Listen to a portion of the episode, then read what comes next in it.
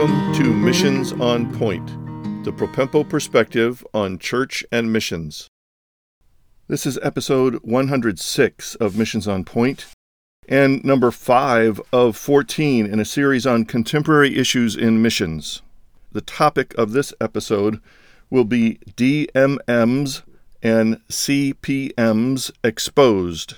For most listeners, you'll probably need an explanation of what those initials mean. DMM is disciple making movements, and CPM is church planting movements. These terms themselves are great, but the problem is what they have come to mean. There are some related terms, including DBS, Discipleship Bible Studies, and T4T, that's the letter T, the number 4, and the letter T, training for teachers. All of these are somewhat interrelated, and they all fall in the same current of trends in missions dating back 10 years and more. Let me say a few things at the beginning or onset of this episode in examining these trends. First, they all have some valuable features.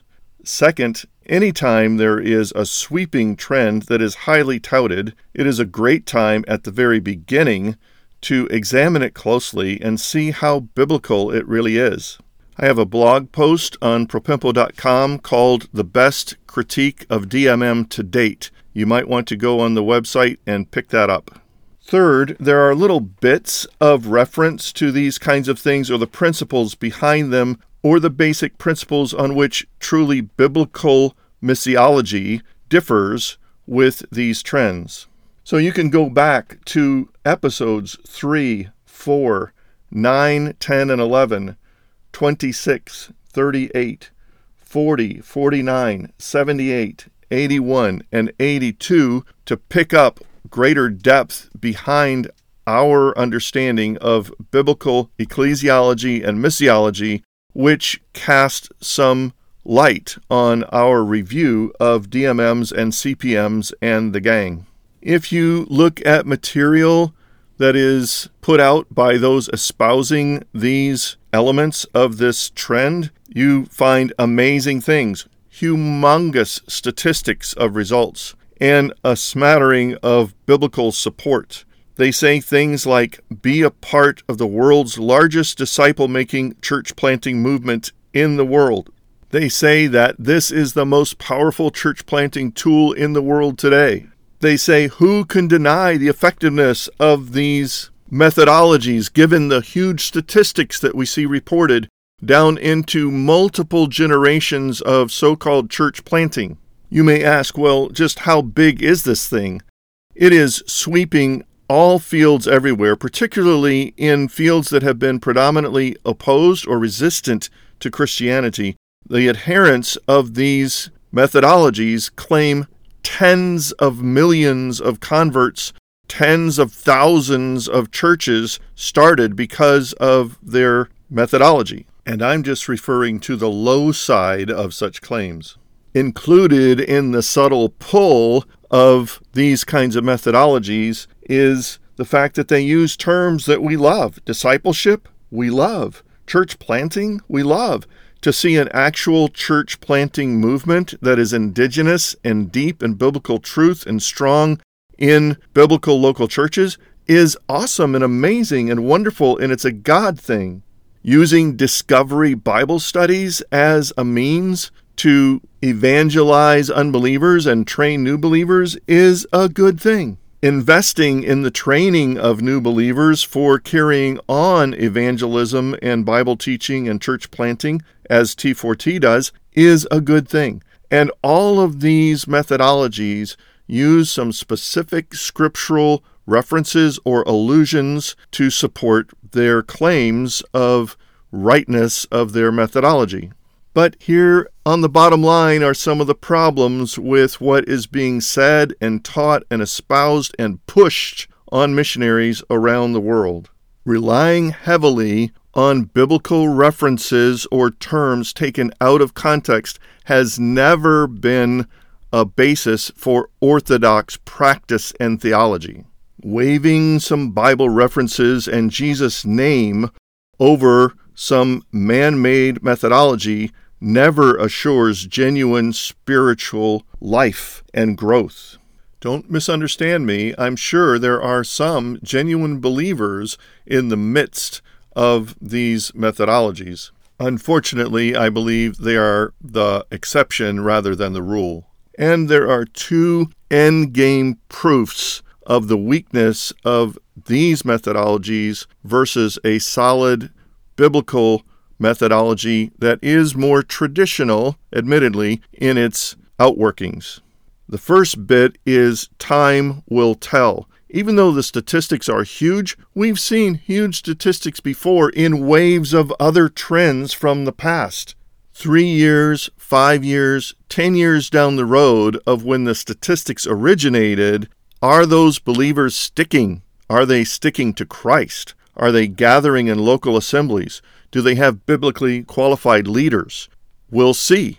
In some studies in, I'll say, Southeast Asia, it's been proven that more traditional, seemingly slower and time taking methodologies have surpassed the claims of DMM and CPM kind of work over time because the adherents and so called churches of the trendy stuff just haven't lasted not to mention the expose of some of the nationals who have claimed these statistics to their expatriate, that is, Western missionaries, have admitted to basically lying about the numbers and the statistics, which leads to a third problem with these kinds of trends. In many places where the people are unreached people groups and they've been neglected by the world and by their nation and by Christianity for so many years, they seem to be eager culturally to please the Western visitor. So many times, to whatever question or proposition the visitor poses, they will say yes, they will agree, they will nod, they will even go through the motions of repeating or propagating or agreeing with the teaching that has been given to them because that's what pleases the Westerner. Sometimes we must say those results are genuine. God moves on their hearts, God saves them, and they become genuine Christians. But many times, in both my own experience and in my studies of these trends, it seems like they're agreeing for other reasons and motives. Perhaps they expect to get something out of it or to make their life better in some way because of this, not just spiritually, but materially. The old fashioned term for that is rice Christians. That is, they expect to get rice from the missionaries for becoming believers. Other times, in their own religious context, they're just sort of adding another God to their God shelf.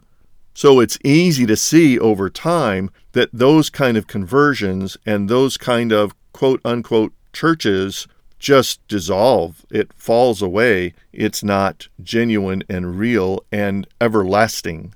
Now, here are the two things that I believe are the major flaws in pushing these trends, besides the fact that they are pushed.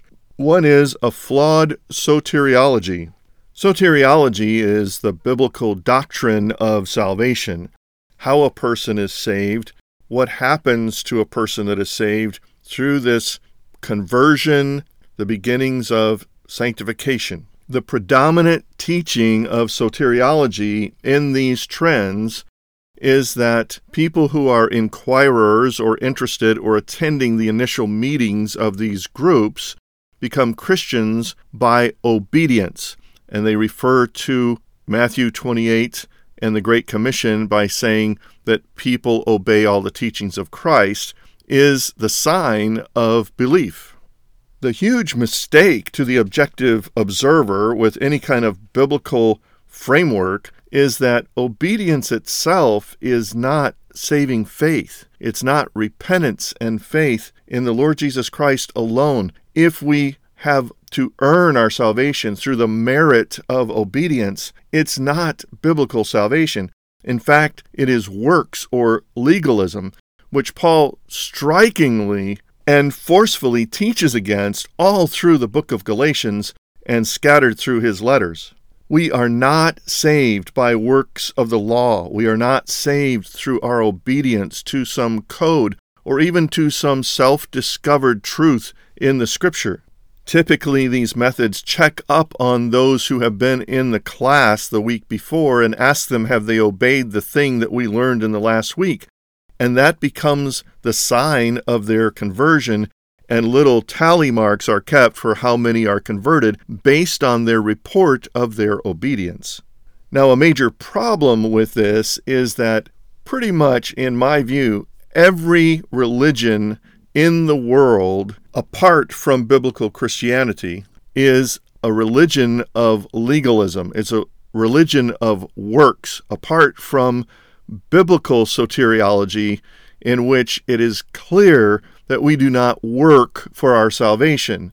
We come to salvation by admitting our sin and claiming Christ and Christ alone and his work on the cross and resurrection as the basis for our salvation. One of the major problems with legalism in general, and it becomes a mark of legalism, is that the simple rules are never enough. You have to keep inventing more and more rules and keep adhering to them, and have the so called believers following that system be self policing among themselves to bring about conformity to the laws and rules of that religion. As I said earlier, this is true of, I think, every religion invented by man, including man's own self made kind of atheistic, agnostic kind of religion of I make rules for myself and then I break my rules. And it's obvious in Romans 1, 2, and 3 that even that doesn't work. The second major general flaw with these trends is a defective ecclesiology. What is ecclesiology? It is the biblical doctrine of the church, specifically the local church. What does the Bible teach about the local church and about local church leaders? A sound local church is going to have biblically qualified leaders. In some of these trends, it's obvious that they endow a church leadership office or position to people that are leaders of these Bible studies or these meeting groups, whether or not they're genuine believers. That doesn't cut it biblically. It's not just a gathering of people who say they're believers, but a local church is actually a committed group of actual believers with actually biblically qualified church leaders. That is, godly men who lead and teach them on a regular basis. Most of these trends that we've mentioned focus on narrative portions of Scripture. Why do they do that? It's a lot easier to handle than didactic portions. That is, the stories of the Gospels and the stories even of the Old Testament are easier to teach and have people relate to than some of the harder teaching sections of, say, the letters of Paul and the Hebrews and James, the general epistles. So it's very challenging for fresh new believers to be called a local church and work through the teaching sections of Scripture, and I would say it's impossible for an unbeliever who's been thrust into that position or office as a church leader to really understand and in a godly way deal with the scriptures because they don't really even have the Holy Spirit to help illumine the scriptures for them and understand it. There is more that we could say, but we don't have time in this episode.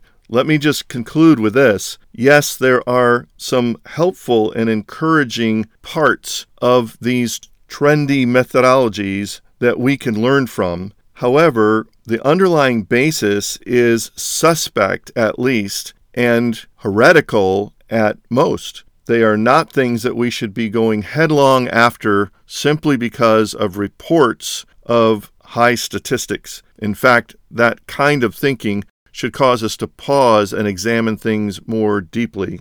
What does this mean for most Missions on Point listeners?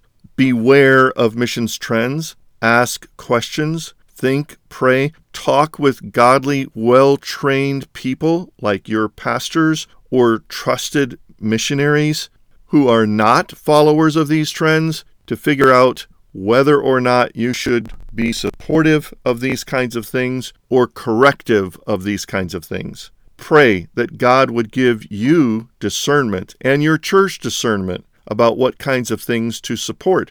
Not just of these trends, but there's going to be another set of trends in the next decade for sure. Thanks for joining us today on Missions on Point, the Propempo perspective on church and missions. I trust that you'll find more help and resources on the website propempo.com. Please prayerfully consider supporting this ministry. Now to God be glory in the church and in Christ Jesus forever and ever. Amen.